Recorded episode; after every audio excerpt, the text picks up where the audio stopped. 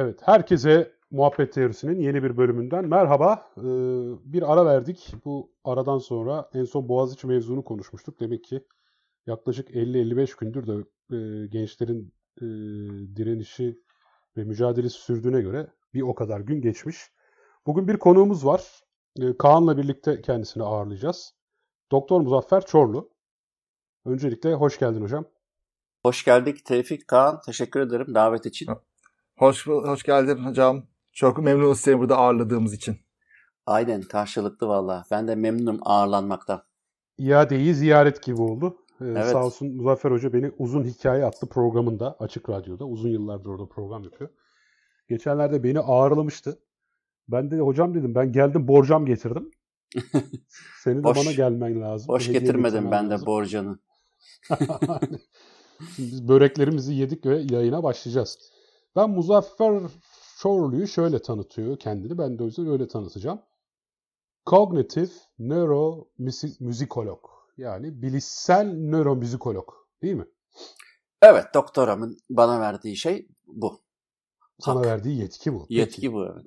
Aynı zamanda bir klasik gitarist ve müzi- e, müzisyen. Aynı zamanda psikolog ve bunların hepsini birleştirdiği zaman ortaya kognitif nöromüzikolog çıkmış. Evet. Ee, ama ben ona yayından önce sormuştum. Burada da soracağım. Çünkü cevabı güzeldi. Ben de dedim hocam bunu yayında da sorayım. Orada verdi. Niçin kognitif psikomüzikolog değil de kognitif nöromüzikolog dedim. Yani niye psiko değil de nöro? Niye psikoloji değil de neuroscientist? Çünkü bana ilk kendi çalışmalarından bahsettiğinde ben kendi kafamda onları psikolojiyle ilişkilendirmiştim. Ama şimdi nöromüzikolog dediği zaman da merak ettim. Niye nöromüzikolog diye. Mesela ben de bu bağlamda ben de bu bağlamda şunu sorayım. Yani kognitif olmayan nöromüzikologla farkı nedir gibi mesela beraber cevaplamak açısından. Yani ne, ne orada kognitifi, nörosu, müzikolojisi ayrı ayrı belki birleştirerek nasıl açıklanabiliyor? Şimdi şöyle başlayalım. Ee, psikoloji ile nöroloji arasında, sinir bilim arasında yadaki fark neyse e, onların başına kognitif koyduğunuz zaman kognitif alanına giriyorsunuz. Yani bilişsel süreçlere dair her şey. Bu ne demektir? İşte hafıza, düşünme, muhakeme, karar verme gibi e, beynin daha çok işte frontal lobunda genelde işlendiği varsayılan ya da orbitofrontal kortekste işlendiği, üretildiği varsayılan tüm faaliyetlerin nörolojisi kognitif nöroloji, tüm faaliyetlerin psikolojisi kognitif psikoloji. Neden kognitif psikoloji müzik değil de kognitif nöro e, müzikoloji? Çünkü e, psikoloji yöntemleriyle birlikte çok eski bir bilim dalı ama e, bunun e, nöronal bağlamda analizlerini yapabilmek için gereken aletler, örneğin e, işte MR teknikleri, beyin tarama teknikleri ve onun gibi e, birkaç e, yöntem daha e, işin içine girdiği zaman nöronal seviyede yani beynin e, nöronlarının e, aktive olduğu zamanlardaki ve bölgelerdeki e, işlevleri nasıl analiz edeceğiz? Bu aletlerle. Bu da e, psikolojinin, kognitif psikolojinin aslında yöntem bilimsel olarak e, nörolojiye kayması anlamına geliyor. Ama niye kognitif nöromüzikoloji derseniz tam olarak şunu söyleyebilirim. Çünkü müzikte e, müziğin nasıl proses edildiği, beyinde nasıl işlendiğini e, nörolojik ve sinir bilimsel teknikler olmaksızın şu anda e, anlamak biraz işin hikayesinde kalmamıza yol açar. E, hikayeye dönük bir e, bilimsel olarak biraz bir bir tarafı açıkta kalır gibi görünüyor. O yüzden onun adı zaten e, so, e, psikolojik, e, psikomüzikoloji zaten var ama o daha çok işte e, insanın moodları, heyecanları, hissetti, hissettikleriyle ilgili müziğin etkilerini, katkılarını görür. Ama biz o biraz e, daha, daha subjektif o zaman değil mi? E, yani, hem subjektif kişiye o, soruyorsun nasıl hissettin diye. Ya anekdotal olabiliyor ya da işte anketlerle olabiliyor ya da işte bir takım e, fizyolojik testlerle olabiliyor. E, gene tabii ki e, objektif e, metodolojiye muhatap oluyor ama neuroscience dediğin zaman tabii işte tam olarak e, Brodmann area şu noktadan bahsediyoruz. Yani işte sen hani bu şey gibi işte zurnanın zırt dediği yerin işte bilmem kaçıncı nöronuna tekabül etmesi gibi. hmm. Yani evet. galiba Nobellik bir çalışma olur. Zurna'nın zırt dediği yerin beynin hangi bölümü tarafından işlendiği. İki sene sonra bulacağım ben onu hiç merak etme. Müzikoloji deyince zurna geliyor zaten yani bir davul bir zurna. Değil mi? Şimdi, Hocam hocam hocam gitaristmiş ama. Ee, bu arada yeri gelmişken bahsedelim. Aktif olarak müzisyensin, profesyonel olarak. Gitar dersleri de veriyorsun değil mi hocam?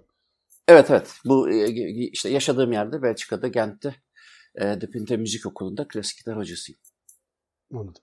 Şimdi hocamın bir özelliği var. Gent'te yaşadığı için Emirdağlılarla çok muhatap. Bana benim oturduğum yerde yoklar ama. İlk Emirdağlısın sen demişti benim gördüğüm. Evet evet. Bu gönüllerin e, başkenti burada Emirdağ. Yani Türkiye'nin başkenti buradan bakıldığı zaman Emirdağ. Evet. Evet. O yüzden sen başkentten çok uzak yaşıyorsun. evet, evet. Biz Brükdağ diyoruz Brüksel'e falan. Gibi. Şimdi hocam ben seni niye davet ettim? Çünkü senin yayınında senin bazı çalışmalarından bahsetmiştik. Benim çok hoşuma gitmişti. O yüzden onu burada bize bir daha açıklamanı e, rica edeceğim eğer mümkünse. O da şu. Mesela demiştin ki biz insanlara enstrüman çalarken bilgisayar ekranında bazı matematiksel işlemler gösteriyoruz. Doğru veya yanlış. Kişilerden de bunların doğru veya yanlış olduğunu tespit etmelerini istiyoruz. Fakat kişiler bunu yaparken enstrüman çalarken normalde bırakması gereken eslerin ölçülerini yanlış icra ediyorlar. Hatta daha da iyisi, daha da ilginç bir şey söylemiştim. En çok hoşuma giden kısım. Daha sonra fark ettik ki insanların heyecanlandığında da hata yaptığı yerler oralar. Bu çalışmayı hocam bize bir tekrar özetler misin?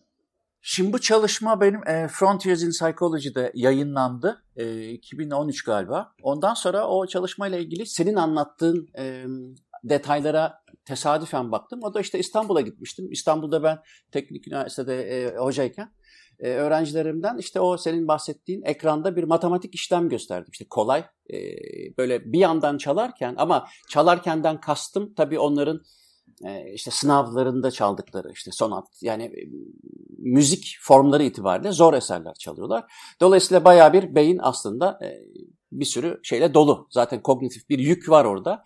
Ekrana bak, baktıklarında bir dakika içinde 20 tane matematiksel işlem görüyorlar. Çok kolay. İşte 6 artı 2 eşittir 9 gibi. Ve 20 tane işlem bittikten sonra bir dakika sonra diyoruz ki kaç tane matematik işlemi doğruydu, kaç tanesi yanlıştı. Bunların arasından doğru cevap verenleri alıyoruz. Çünkü atabilir. Attığı için de e, o bilişsel yükü e, test edemeyebiliriz. O yüzden de doğru alanları aldım ben, e, analiz ettim ve gördüm ki e, bilişsel yük arttığı zaman yani beyin bir, de, bir yandan da matematiksel işlemlerin doğru olup olmadığını e, test etmeye çalışırken bakalım işte bu zurnanın neresi zırt ediyor? E, çok iyi çalışmalarına rağmen bunlar bahsettiğim kişiler en az 8 yıllık e, bir e, formal eğitim, klasik müzik eğitimine haiz olan kişiler. E, nerede e, problem çıkıyor? Bir defa müzikal çalamıyorlar. Bir. iki. Bu birinci sonuç. İkinci sonuç. Onun ne demek olduğunu açabiliriz istersen. Hani çok gerekirse. İkinci sonuç ise en büyük zarar notaların yanlış çalındığı, pozisyonları yanlış atlatıldığı falan değil. En büyük zarar suslarda yapamıyor olmaları. Yani sus devreye girdiği anda e, susu atlayıp hemen tekrar müzikal cümleye kendilerini atma ihtiyacı duymaları. Metronom ee, var mı hocam bu esnada? E, yok ama biz ona inner clock diyoruz. Bir müzisyen zaten o metronom içindedir onun artık. E, bir de o başka bir bilişsel yük getirir. E, ki onu da denedim. Ama şeyi kaçırıyor. E, kontrol edilemeyen bir takım parametrelere yol, açtığı için ekonomik bulmadım ben onu. Ama yerinde bir e, tespit. Dolayısıyla e, ne oldu? E, bu iki şeyi neden olabileceğini ben araştırmaya başladım. Yani neden çalabiliyorlar, müzik, notalar yerli yerinde ama müzikal ifade yok. Yani yorum yok. İki, neden suslar yok. İşte e, hem burada Psikoakustik Enstitüsü'nde, e, Gent Üniversitesi'nde doktoramı da yaptığım yerde bu araştırmayı devam ettirdim. Sonra işte opera sanatçılarıyla yaptık e, aynı deneyi. O e, onu da ben yönettim. Orada da e, opera sanatçılarının da aynı e, dertten muzdarip olduğunu görünce e, bununla ilgili işte ben makalelerimi yazdım. Sebeplerini ortaya koydum. Bunları da konuşuruz istersen. Fakat e, senin de dediğin gibi beni en çok heyecanlandıran nokta aradan bir yıl geçtiğinde ben e, daha o, tekrar Yıldız Teknik Üniversitesi'nde hocayken şey, jüriye girdim. Yıl, e, sınav jürisine. O e, deneyleri Ki hocalardan birine de yaptırmıştı. Hatta biraz önce konuştuğumuz Ricardo da o teste katıldı. Ricardo Moyano da. Sınavda tabii ben onların e, matematik problemlerini çözerken kaydettikleri e, şeyleri da, pro, müzikleri performansları performanslarını ben zaten analiz etmekten ezberledim. Kim nasıl çalıyor, hangi notaya nasıl çünkü sürekli başa alıp alıp onların matematik bir takım hesaplamaları var. İşte hangi desibel nerede ne kadar azaldı vesaire gibi ezberlemiştim. Neyse jüriye girdim. E bir de ne göreyim? Yani ufak tefek hatalar matematik problemleriyle ortaya çıkan hataların tıpatıp aynısı e, jüri önünde çalarlarken oldu. E bu şimdi öyle bir de, e, hmm. hani game changer bir durum ki o zaman burada bir e, parantezleri eşitleyebiliriz şeyleri. Ne diyorlar ona? Matematikte hani paydaları. E, eğer burada jürinin rolüyle matematik sorularının rolü aynı etkiye yol açmış oldu. Her ikisinde de aynı hatalar geliyorsa o zaman bu ikisinin arasında ne ortaklık var? Nasıl bir ortaklık var? Yani jüri önünde çalmakla matematik çözerek çalmak arasındaki ortaklık ilgimi çekti. Oradan da giderek şeyi bulmaya başladık. Onları test etmeye başladık. O testlerde hep e, konfirme eder, e, teyit eder şekilde geldi. O da şu, insan heyecanlandığı zaman başlayan mekanizmalar, hormonal olabilir bu, işte beyin aktivitelerindeki, işte amigdaladaki, korku merkezlerindeki. Yani sonuçta bir ormanda ayı gördüğü zaman gitar çalacak olan kişinin e, ne hatalar yapacağı, hani benzetmek gibi olmasın. Bu matematik formülüyle de e, yani o matematik problemlerini göstererek bak hocam sen şu konserde şu hataları yapacaksın diyebilir hale geldik. Çünkü her ikisi de stresin de yol açtığı kognitif yükle matematik soruların yol açtığı kognitif yük birbirine eşitlediği için mesela birisi konserde olsam hangi hataları yapabilirim? Mesela bunun aplikasyonlarından biri de bu. E, o matematik şeyle e, ekrana bakarak çalarsın ve ben kendimde çok deniyorum onu. Yani zayıf noktan neresi o parçada onu görebilirsin. Ama e, bu tabii kognitif nöromüzikoloji bağlamında şu açıdan beni ilgilendiriyordu. Şimdi e, belki oraya da gelebiliriz. Beynin hangi bölgesi müziği, müzikle nasıl ilişkiye giriyor? Hocam araya girebilir miyim? Lütfen. Her öğrencinin hata yaptığı yer benzer mi peki? Aynı mı? Hayır. Hayır. Şimdi yani bu şarkının bir özelliği olamaz değil mi? Parçanın bir hayır, özelliği hayır, değil. Hayır, hayır, hayır. Hayır. Yani Süper. her kişi ya illaki bir parçanın her kişi tarafından zor bulunan bir pasajı vardır. Ee, ne bileyim işte herhangi bir sonatın e, şu bölümünde bir teknik zorluk söz konusudur. Mutlaka var. Her enstrümanda var. Evet. Ama bu öyle değil. Çünkü onlardan zaten en iyi çaldıkları, en hazır oldukları parçaları istedik ki parçanın zorluğunu elimine edelim. Yani ne jüri ne de matematik soruları olmadığı zaman çaldıklarında mükemmel çaldıkları parçalardan seçildi bunlar. Dolayısıyla o parametreyi eleyebiliriz. Ben de bir şey sorsam. Şimdi Lütfen. matematik problemi çözmek de stres mi yaratıyor ondan mı? Yani matematikte de kendini daha rahat hisseden birisinde de olur mu acaba? E, tahmin ediyorum şu, e, onun analizi başka bir yöntemle olabilir ama benim tahmin ettiğim şey şu, kuvvetle muhtemel. E, matematik problemleri çözerken e, o bizim e, working memory dediğimiz e, işleyen hafızanın yani be, RAM'den yiyor şey ağzıyla konuşursak. Evet. Aslında onlar matematik problemi bile sayılmaz. Onlar true false soruları. Tabii Çünkü tabii tabii tabii. Yani matematik dediğime bakma. İşte dediğim gibi 3 artı 2 eşittir 6. Ama e, onun fotoğrafını çektiği anda kim eğer görsel hafızasıyla yani e, uzun süreli hafızayı dışarıda bırakarak ona o resme bakıp bu yanlıştır. Mesela şöyle bir soru sorabilirdik. Kaç tane kadın resmi gördün, kaç tane erkek resmi gördün? Sorsaydın onun böyle e, RAM'den yiyecek, hafızadan yiyecek bir tarafı yok yani. Sadece sayacaktı ki o bile, onun gibi basit sorular bile problem çıkarıyor ama 6 artı 2 eşittir 8 eksi 3 denkleminde bir e, çok ciddi bir RAM kullanımı söz konusu. E, RAM'den biliniyor ki e, stres de, heyecanlanma da RAM'den yiyor. O yüzden heyecanlanıldığı zaman e, çok sakin konuşamaz insanlar. Çünkü ne kadar muscle memorisinde şey varsa, e, uzun vadeli hafızada varsa oradan ciğerden konuşarak kurtarmaya çalışırız. Çünkü muhakeme zaten işte canlı yayındayım, radyo programındayım, televizyondayım, 500 kişinin önündeyim gibi heyecanlanan insanlar için e, RAM çok büyük bir e, tehlike altında. O yüzden de e, sonuçlar benziyor. Bana şeyi de anımsattı hocam. Sistem 1, Sistem 2 yaklaşımını bilirsin Kahneman ve Tversky'nin. Hayır bilmiyorum. Ee, şimdi Kahneman ve Tversky ya tabii bu bir hipotez sadece de hani aslında iki sistemle düşündüğümüzü bir tanesinin daha otomatik, tepkisel, hani çok düşünmeden heuristiklere ve şeylere çok açık bir şekilde bir sistem olduğunu ve mesela araba kullanırken ustaysan artık arabayı sistem 1 ile kullanıyorsun. Ama sistem 2'nin işte dikkat gerektiren, analiz eden bir sistem olduğunu ve hani bunun ikisini beraber kullandığımızı fakat taskları bunlara dağıttığımızı söylüyor. Hani o yüzden arabada telefonla konuşurken eğer arabada acemiysen telefonla konuşamaz. Çünkü sistem 2 arabayı kullanıyor. Evet. Telefondaki konuşma taskı sistem 2 gerektiriyor. Fakat çok da e, işte arabayı ustasan, ustaysan ama o sırada bir sollama vesaire bir durum olduysa telefondakini duymamaya başlıyorsun. Ya seçici dikkat aslında. Evet, evet. Şimdi bana da o anım onu anımsattı. Yani sanki insan bir parçayı çalarken ne kadar iyi çalsa da tabii ki o çalışma ve antrenman neticesinde onu sistem 1 ile çalıyor ama bir kısım sistem 2'nin de payı hala var orada diye hissediyorum. Yani dikkatinin bir kısmını evet, hala aynen, oraya aynen. veriyorsun. evet. Ben de gitar çaldığım için tahmin ediyorum. Ya parçayı ne kadar iyi çalsam da bazen işte tam burada serçe parmağımı basacaktım falan diye sistem 2'sel kullanımlar yapıyorum.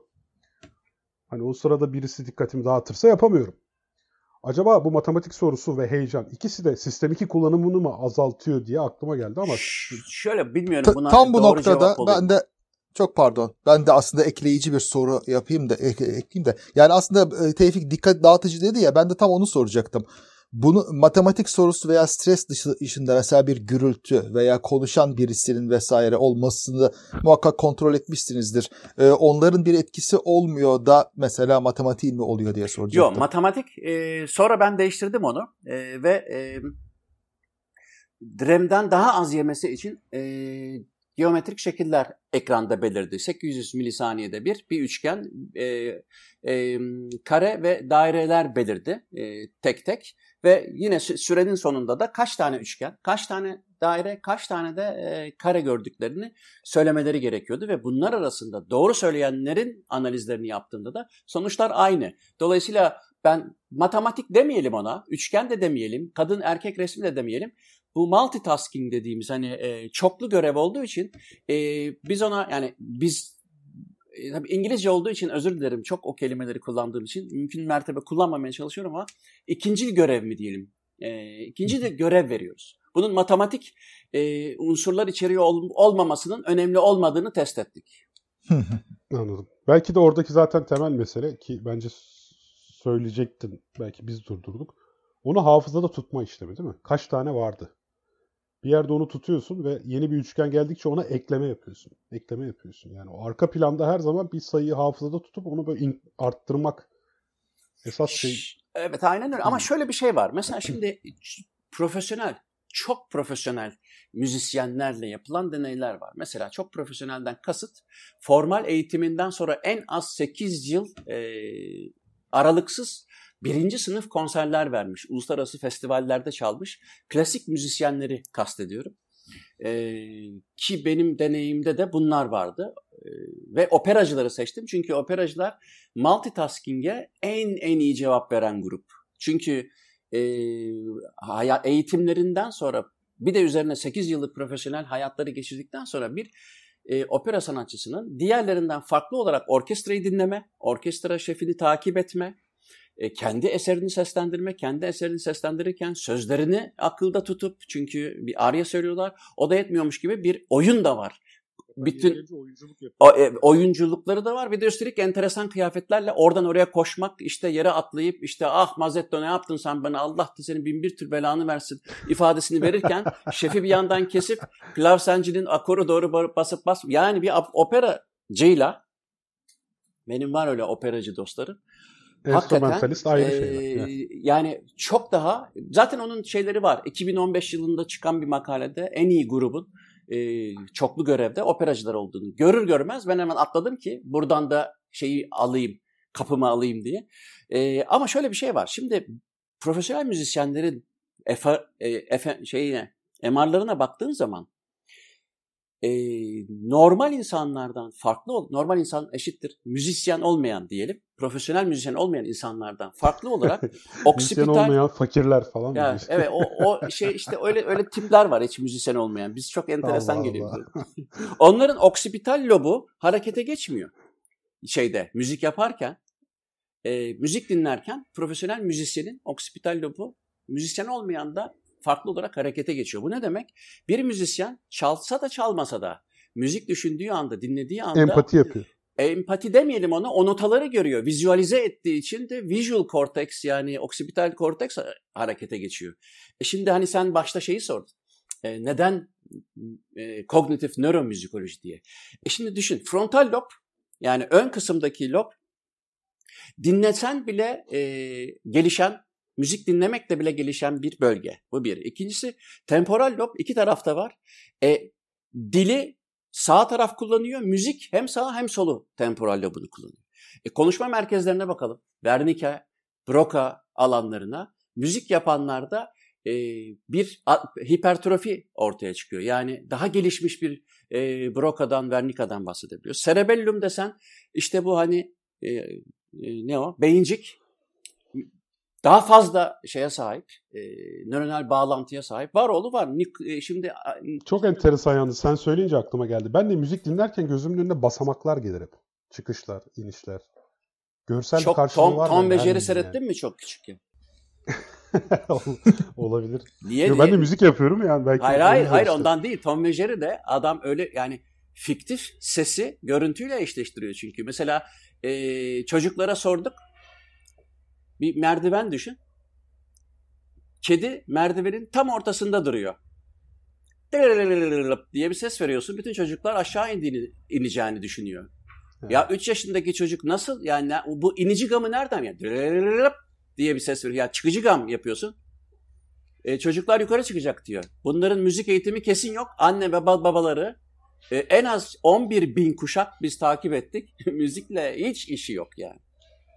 E şimdi bunu nereden biliyoruz? Burada çok enteresan bir bilgi var. Yani notalar yukarı çıkıyor da e bu e, metaforik bir laf yani. Notalar yukarı Tabii. çıkıyor. Sağ veya sol diye de tarif edebilirdik biz onu. Niye yukarı Evet. aşağı değil mi? Yani Ne- Evet çünkü notalar yukarı çıkıyor. Yani ses giderek incelince insanlar hareketin neden yukarı doğru olacağını düşünür. İnsanlar derken 3-4 yaşındaki çocuklardan bahsediyorum. Bu işte bana zaten müthiş. enteresan gelen şeylerden birisi. Çünkü biz bence şeye katılıyorum ben. Ee, konuşmadan önce müzik yapmayı öğrendik. İşte o 60 bin yıllık flütler, e, Slovenya'da bulunan yeni, gene çok eski, e, birisi leylek kemiğinden, birisi e, ayı e, baldır kemiğinden yapılmış flütler falan. Burada Belçika'da Adolf Sax'ın yeri var. Doğduğu yer yani saksafonun mucidi. E, bu Belçika or, Dorning galiba inanılmaz turist akımına akı, akınına uğruyor çünkü saksafonu buldu diye. Yani Neandertaller flütü buldu. Kimse oralı değil yani.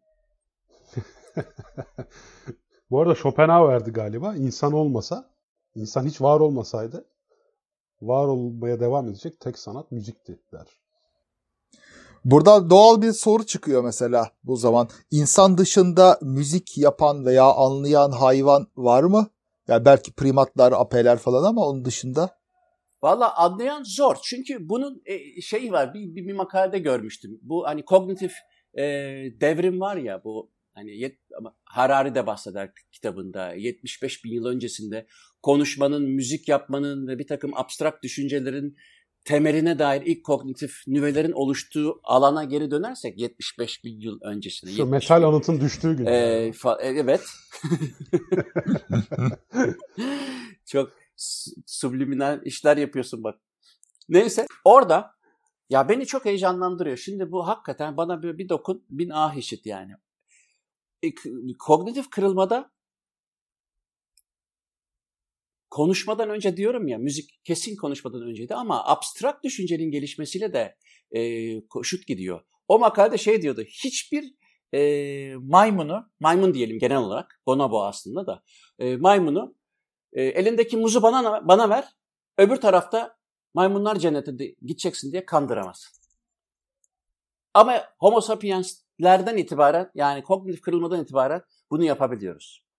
Hayrımıza mı olmuş, şerrimize mi olmuş tam çözemedim. Yani işte iyi tarafları da var. İşte Batı'nın iyi tarafları, Neandertal'in iyi taraflarını almamışız. Hepsini almışız biz. Müziğini de almışız ama bu da yanı, yakında yanında şey olarak bonus olarak da bu işte öbür tarafta kralsın be oğlum felsefesini de almışız. Peki bunların e, bir ortak bir şeyi kökü mü var? Konuşma, müzik, matematik, soyut düşünce bunlar hepsi aynı ortak yetenekten mi çıkan dallar acaba? Valla diğer şeyleri kenara bırakalım. Benim uzmanlığım değil. Ben e, müzik ve dili söyleyebilirim. Ama bu çok merak edilirse eğer hani ben özetini şimdi söyleyeceğim ama Anirudh Patel diye bir Amerikalı e, dil ve e, müzik konusunda çok çok e, uzman ve e, çok da e, sevdiğim birisi var. Onu okuyayım. Music Language and the Brain diye kitabı var hatta. Yakın tarihinde çıkmış. E, dolayısıyla Anirudh Patel'in kitabından da biliyorum ki müzik ve dilin e, ayakta kalmaya yönelik bir iletişim ve koordinasyon e, fonksiyonu var.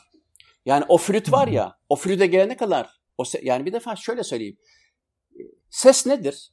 Müziğin temelini oluşturan ses nedir? Bir hava molekülünün yer değiştirmesi değil mi?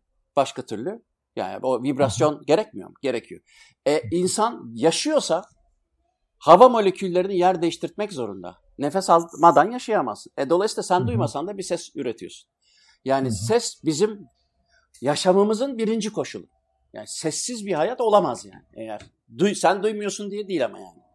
yani bir hava molekülü yer değişiyorsan yaşıyorsun. İşte onun e, o sesin kaynağı ile biz muhtemelen ki bunu gösteren çok çalışma var. Larynx'in mesela e, evrimine bakarsan 300-400 bin yıl önce e, geniş spektrumda sesler çıkarttığımız ortaya çıkıyor. E, düşünsene konuşma yet, işte yaklaşık e, 60 bin yıl önce konuşuyorsun. E, 240 bin yıl sen bu sesle bir şey yaptın demek ki. Değil mi? Larynx var hmm. ileride kullanayım demiş olamazsın yani. Dolayısıyla evet. iletişim bence birinci fonksiyon. Ama ben hep aynı örneği veririm. Şimdi biz dört kişi bir araya gelince çok güçlü bir hayvan olabiliriz değil mi? Çünkü hı hı. bir taşı kaldıracağız yerinden. Diyelim ki taş 400 kilogram ve biz de 400 kişiyiz. Hepimizin de 100 kilogram kaldırma kapasitesi var. Dolayısıyla biz bu taşı kaldırabiliriz. Peki ne gerekiyor bizim? Bu taşı kaldırmamız için çok önemli olmazsa olmaz bir şey lazım. Nedir? Koordinasyon. koordinasyon. Nasıl olacak o koordinasyon? Sesle, ritimle, İletişimle. değil mi? Ama nasıl Heyamola şarkılarıyla. Konuşmasını bilmiyoruz. Yani şöyle gözümle taşı işaret etsem olmaz. Ee, sen bana gözünle işaret ettin. Sen bana yamuk mu bakıyorsun? Sen... Bu taşı alırım senin münasip bir yerine mi evet. dedim yoksa yani değil mi şimdi? Şöyle ki 1, 2, 3 bir ritim tutarsın. A, a, a. O dördüncüsünde a. herkes anlar ve kaldırır o taşı. Peki bu a, a, a diye benim olağanüstü e, tatlı bir şekilde hicvettiğim a, a, a nedir? Dikkat edersen bütün ağlar arasındaki süre geçen süre Ritim. aynı olmalı ki bir sonraki Ritim. taşı kaldırma hareketi de o zamana denk düşsün. E peki biz taşları üst üste koyduğumuz için bu binaları yapamadık mı? Evleri yapamadık mı? E medeniyetin başında ritim var. Ritim duygusu olmasa iki taşı üst üste koyamıyorsun. Peki hocam niye üçüncü E'de kibelenin hakkı üçtür falan mı yani? Aa çok iyi soru. Bak işte var ya harika. Bayılıyorum bu soru. Bilmiyorum ya. Belki ama belki beştir onlarda. Ya da Allah'ın hakkı üçtür. Ya. Bilmiyorum. Ama yani kültürel yani, bir şeydir muhtemelen evet, evet. Kültüreldir ama tahmin ediyorum dört dörtlüktür o. dört dörtlük derken mükemmel anlamında demiyorum. Yani e, genelde chunk of information vardır ya. Mesela senin telefonun kaç? Diyelim ki 366 92 82. Ben senin telefon numaranı 366 9282 diye bunu toplam 7 çanka indirgemem de 3 çanka indiririm. Böylece daha yani ABC olur o. Evet. Öbür türlü A, B, C, D, E, F, G olacağına A'ya 3 şey nota atarım değil mi? 366 bir hücremi işgal ediyor. Muhtemelen insan beyninde 3 ila 4 çok kolay paternize edilebilen bir şey. Evet, onunla o ilgili bir iki şey söyleyebilirim hatta. Lütfen. Yani bütün bütün fıkralar 3 kişiden ibarettir. Çünkü birincisi bir şey yapar, ikincisi onun yaptığında aynısını yapar. Böylece kafanda bir patern oluşturursun. Üçüncüsü ondan saparak komedi yaratır. O, o Lazo değil mi o zaman? İşte temel dursun ve hani şey İngiliz, Fransız temel. Ha. İngiliz, Alman temel. Çünkü benzeri mesela masallarda üç kardeş, iki büyük kardeş beceremez, üçüncüsü becerir. Neden? Çünkü ilk ikisiyle bir patern oluşturursun. Evet. Fıkrada da mesela öyle. Üçüncüsü evet. o paterni bozar. Ama belki müzik ritminde bir kayayı kaldırma örneğinde üçüncüsünde hadi şimdi gibi belki paterni bozma öyle. Fazla yani. gittiğinde belki Aa, sıkıyor veya aa, e, dağılıyor aa. gibi. Yani Ha, evet. Orada sen- özellikle sen 4 yaptın ama. Aa, aa, aa, aa yaptın. Çünkü böyle bir koordinasyonda bak gerçekten şey lazım. Birinci ile iki. Aslında burada 3 aralık var. Yani yine 3. Çünkü aralık 3. Burada aralığı sayıyoruz. Sesi değil. Ama bir dakika. Aa, evet. ar- aa, evet. Aralık aa, 3 oluyor. aa. 4 4'e kadar sayarsan 4'ün arasında 3 tane. Yani 4 Evet. parmağın arasında yine üç. 3 aslında o. Evet. Hep 3'e çıkıyoruz. Bak kutsal üçlemeye geldi. Evet. Ama şöyle şöyle bir şey var. Bak onu da mutlaka söylemek istiyorum. Ee, sen dedin ki ya bu insana özgü bir şey mi? Onu atlamayayım. Ee, bildiğim kadarıyla gene o aynı Patel'in yaptığı çalışmada e, bazı e, papağanların e, tempo tutabildiği, çalan bir ritme tempo tutabildiği, bazı bonobolarında bunu ben de gördüm. E, 8'e kadar e, düzgün aralıklarla ritim tutuyorlar. 8'den sonra bozuluyor. Dolayısıyla bu biraz hipokampus işi, biraz e, şey işi gibi görünüyor. Yani gene bir Muhabbet beyinde... kuşları da yapıyor bu arada. Kendi gözlemime dayanarak söylüyorum. Kim- ama bir yere yap- kadar. Muhabbet Evet, kuşları. evet, evet evet bir yere zaten mesele de orada bir yere kadar ama onlar kalıplaşmış hareket biçimiyle karıştırılmaması gerekiyor. Senkronize olup olmadığını analiz etmek gerekiyor. Çünkü herhangi bir sese müzik yavaşladığı zaman o tempoda devam ettiğini gördüğümüz için eliyoruz muhabbet Bir kuşları. de orada bir faz farkı varsa biz onu gözle anlayamayız tabii. Yani Evet onun ölçümde. ses analizlerini yapmak lazım. Mesela bizim bebek şu an abi bizim bebek e e e e'yi taklit edebiliyor ve kusursuz bir ritimle taklit edebiliyor. Ye- doğ- yeni doğmuş bebeklerde birkaç saatlik bebeklerde yapılan çalışmalar var. Ee, sese duyarlılıkları bakımından. Ee, mesela tonal, minör ve majör duyguları var. Yani e, minör ve yavaş parçalarda e, işte beyindeki o hani ödül merkezi vardır ya dopamini de tetikleyen e, accumbens bölgesinde hareketlenme var. Bak düşün. Hocam 8 minör majör evrensel mi ya? Ben hep Ay, kültürel olduğunu düşünmüştüm. Güzel yani. bir soru. Şimdi bak bu, bu soruya şimdi şöyle cevap vereyim ben. E, Tom Fritz var bizim arkadaş. E, şimdi Max Planck'ta profesör. Onun yaptığı bir çalışma var 2005 yılında Kamerun'da. Ve Mafa kabileleriyle yapıyor bu çalışmayı. Mafa kabilelerinde hiçbir zaman Avrupa yani Batı müziği asla duymamış e, bir şeyi seçiyor. Ve bunlarla karşılaştırma yapıyor. Majör, minör ve birkaç ritmik ve tempoya dair parametrelerde evrensel olduğunu gösteriyor o da. Çok enteresan. Yani bize göre konsonant olan notalar o Mapa kabilesine göre de konsonant mı yani? Yani evet öyle diyebiliriz çok kabaca. Evet. Yani ama bu düzeyde sadece bu primitif düzeyde bir evrensellik var. Yoksa Schubert'in 6. işte ne bileyim ki işte Beethoven'ın 6. senfonisiyle Schubert'in 5. senfonisini karşılaştıralım ya da iki pastorali karşılaştıralım. Ee, orada sadece duygular bazında bir evrensellik var. Entelektüel yani bilgiyi gerektiren şey de yok. Tabii tam tersi de yok. Yani Mafa kabilesi de gelip Köln'ün ortasında Mafa tamtamlarını çaldığında onlar da e, aynı şekilde e, entelektüel açıdan e, yani kültürize olmadığı sürece e, bir ortaklık yok. Ama tabii Yani çok mesela ilginç. ben Afrika müziği dinliyorum. Self Keita. Tonal müzik gibi gelmiyor bana. Çünkü işte bizim o bildiğimiz ve kullandığımız o batı müziği gamları yok. Yani olmadığı için hiçbir şekilde müzikalite gel müzikal gelmiyor benim kulağıma yani. Neredeyse. Ya orada e, Ama bir Afrikalı için o bir müzik ve yani eğleniyor veya duygulanıyor. ben burada belki biraz hani konuyu da başka yere de getirmiş olurum eğer sizin şeyden çıkmayacaksam. E, Yo hocam konu sensin. Uzaklaşmayacaksın. Ne konuşmak istiyorsan. e, şimdi hani embodied music cognition Türkçe'ye nasıl çevrilir? Hadi bedenselleşmiş Gömülü müzik, müzik bilişselliği. bilişselliği diyelim. O onu ben çok dikkate alıyorum. Çok ciddiye aldığım bir alan ve o alan bana şunu sağlıyor. Şimdi ben yaklaşık 20 yıldır falan e, resim resim çok hoşuma gider ve e, bir şeyden arınmaya çalışıyorum. Bir müzeye gittiğim zaman asla resmi kimin yaptığına bakmıyorum. E, öğrenmek istemiyorum kim yaptıysa yaptı. Öğrendiğim zaman çünkü o kişiyle ilgili bilgilerim kirletiyor benim heyecanımı bozabiliyor ya da gereksiz heyecanlanıyorum. Mesela ben Gogh'u çok seviyorum. Ee, şimdi Van Gogh'tan bir şey olduğu zaman heyecanlanıyorum. Ya keşke ben sadece resimden heyecanlansam. Van Gogh'tan bana ne? Müzikte de aynı şey geçerli. Müzikte de mesela ben embodied music cognition'ı o yüzden andım. İnsanlar bence müzikle bedenen ilişkiye girmeli. Aç bir müzik. Fark etmez. Bah mı, Müslüm Baba mı? Fark etmez ya.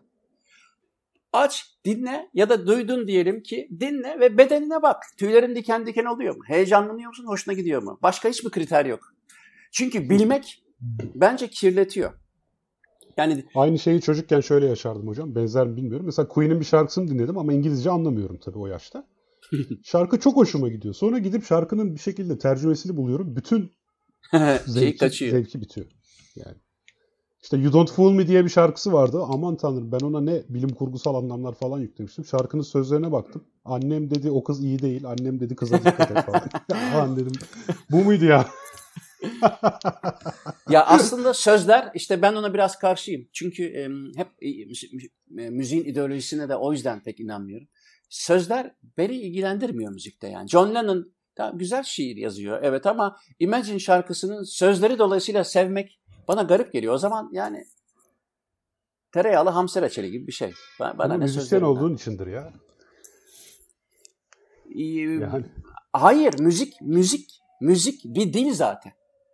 Hani reçel, bana bana saçma geliyor şey gibi. Sen reçeli İngilizce mi seversin, Hollandaca mı seversin reçeli?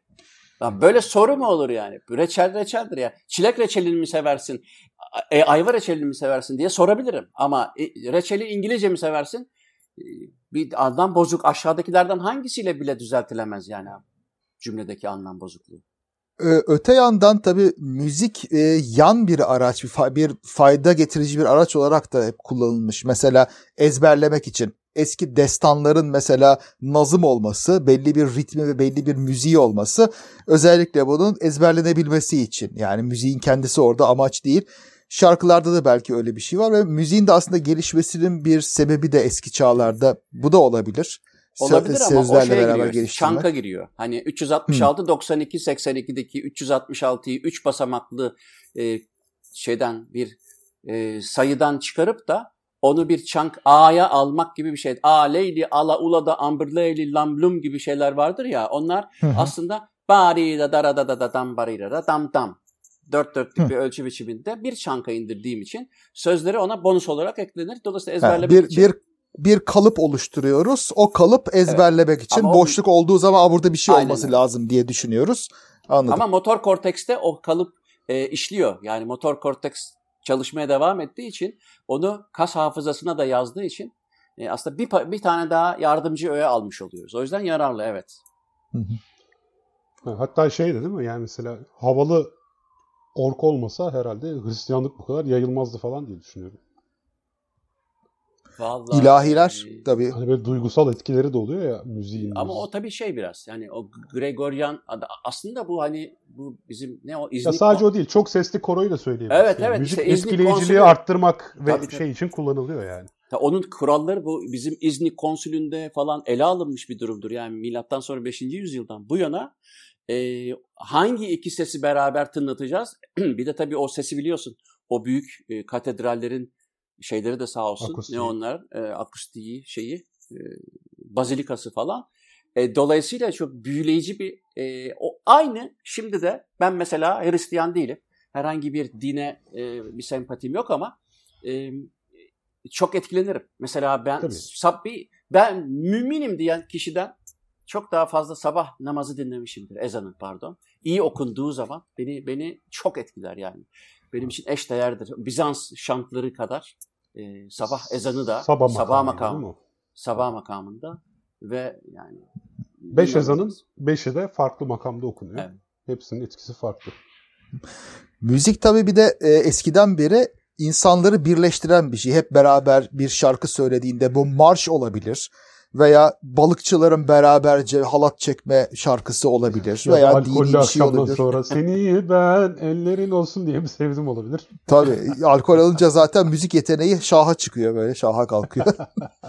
Kendimden biliyorum. Sosyal bond bir bağ kurma açısından e, ilgili bölgelerde temporal bölgede beynin e, beraber müzik yapıldığında değil müzik dinlendiğinde bile bir hareket görülüyor. Bu demek ki hmm. e, bizim beraber birlikte o ki ritüellerin hepsinde müzik vardır. Mutlaka vardır. Müziksiz bir ritüel gösteremezsiniz. Bu tabii evet. muhtemelen yüz binlerce yıllık e, selfish genlerden günümüze gelmiştir. Dolayısıyla sosyal bir araya gelmeyle müzik ayrı olamaz. Beraber konferans dinlerken bile beyinler bir süre sonra senkron oluyor. Beyin dalgalanmaları. Kaldı ki sözlerini bildiğiniz, ritmini bildiğiniz bir şeyi hep beraber dinlerken zaten olur yani diye tahmin ediyorum. Bir evet, çıkarım evet, yapıyorum yani. Evet ama yani o, onu bilemem. Yani beyin dalgaları beraber senkronize olup olmadığını bilmiyorum. Tali Sharot kitabında aktarıyordu da o. Hı hı. Mesela aynı Olur. TED konuşmasını dinleyen insanları fMRI'ye böyle hı. bağladıkları zaman bir süre sonra hı. benzer paternler oluşturmaya çok, başlıyor. Çok makul. hatta herkes mesela o konuşmayı yapan kişinin az sonra ne diyeceğine yönelik tahminler oluşturmaya başlıyor. Çok makul. Ak akla yat yatıyor. Mesela o şey John F. Kennedy'nin Ay'a gidiş konuşmasını örnek vermiş herhalde. Hani o gün fMRI olsaydı bunu çok net görürdük falan diyor. Çok coşkulu meşhur işte Sovyetler uzaya çıktıktan sonra halkı 9 milyar dolar harcamayı ikna etmek için yaptığı bir konuşma vardı ya. Yani aynı müzikten Hitler de yararlanıp 50 milyon insanın ölümüne de yol açtı biliyorsun. Yani Wagner sevgisinin altında o grandiyöz etkileri yaratmak için adam Wagner'i boşuna kullanmadılar yani. Peki hocam son bir soru sorayım. Sen Hollywood'un da e, nöro müzikolojiden e, faydalandığını söylemiştin. Evet. Programdan önce. E, onu biraz açmanı istesem kapatmadan evvel. Tabii şimdi yani aslında o şöyle bir durum. E, gene yapılan araştırmalarda e, bir haberin doğruluk doğruluk payını arbitrer olarak daha doğrusu anekdot sordukları zaman yani bir haber dinletiyorlar. Diyorlar ki işte bu dinlediğiniz haber sizce yüzde kaç doğrudur? Ya da ne kadar doğrudur? 10 üzerinden bir değer verin. Mesela 8 demek işte ya bayağı doğru. Ben inandım yani doğrudur demek olsun. 10 kesinlikle doğru olsun. 0 da hadi canım atıyorlar olsun. Aynı haberi aşağı yukarı kültürel olarak eşitlenmiş iki devasa grupa dinletip müziği değiştirerek haberin yalan ya da doğru olduğunu gösterir.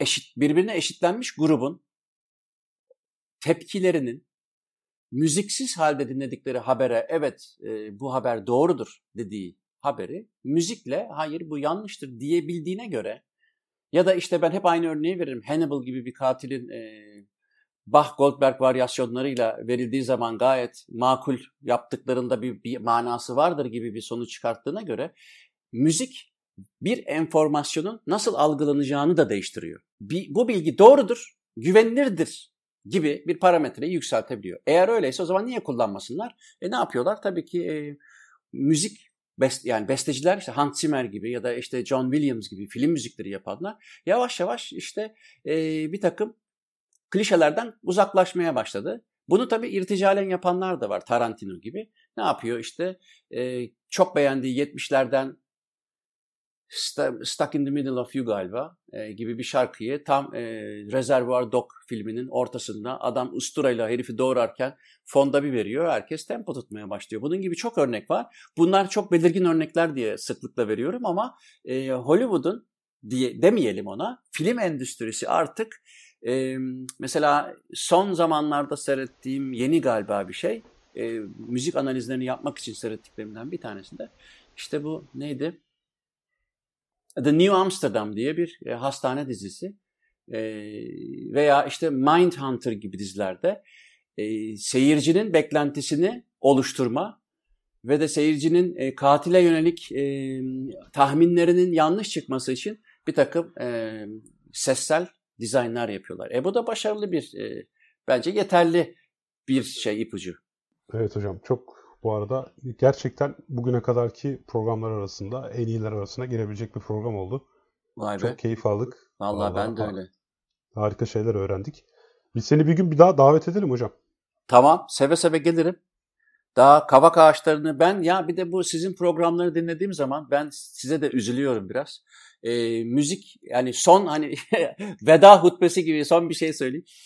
E, bu bilim adamlarının en büyük talihsizliği böyle bir, bir salaklıklarla çok uğraşmak zorunda kalıyor yani. Çünkü yani hadi şey en bilinen şey birisi diyor ki dünya düz. Bilim adamı diyor ki değil. Nasıl biliyorsun? İşte şey iki tane camı koydum baktım değil değilmiş. Ha tamam. O zaman bu, bu sefer karşıdaki salak diyor ki e, tamam düz değil o zaman dönmüyor ama. Bilim adamı bu sefer başka araştırmalar yapıyor, gösteriyor diyor ki dönüyor. O salak tekrar diyor ki ya dönüyor ama e, merkezdeyiz biz. Bilim adamları işte ki ya, ya biz merkezde değiliz. Bizi biz bir işte güneş sisteminde şurada biz de onun etrafında dönüyoruz. Tamam biz de öte ama bu galaksinin merkezindeyiz gibi yüzyıllarca böyle salaklıklarla uğraşıp böyle doğruyu bulmak için yani hakikaten böyle üzülüyorum. Yani. Böyle hani senin geçen programı dinledim. Uzay ve folyo ilişkisi çok komikti. Gerçekten. Adam ya bu folyo mu gidecek uzaya? İşte yani onunla uğra- uzay onunla tipini uğra- beğenmiyor. Ha, onunla uğraşıyorsun mesela değil mi yani? Şimdi o kadar yani ya, müzik de böyle bir şey bence.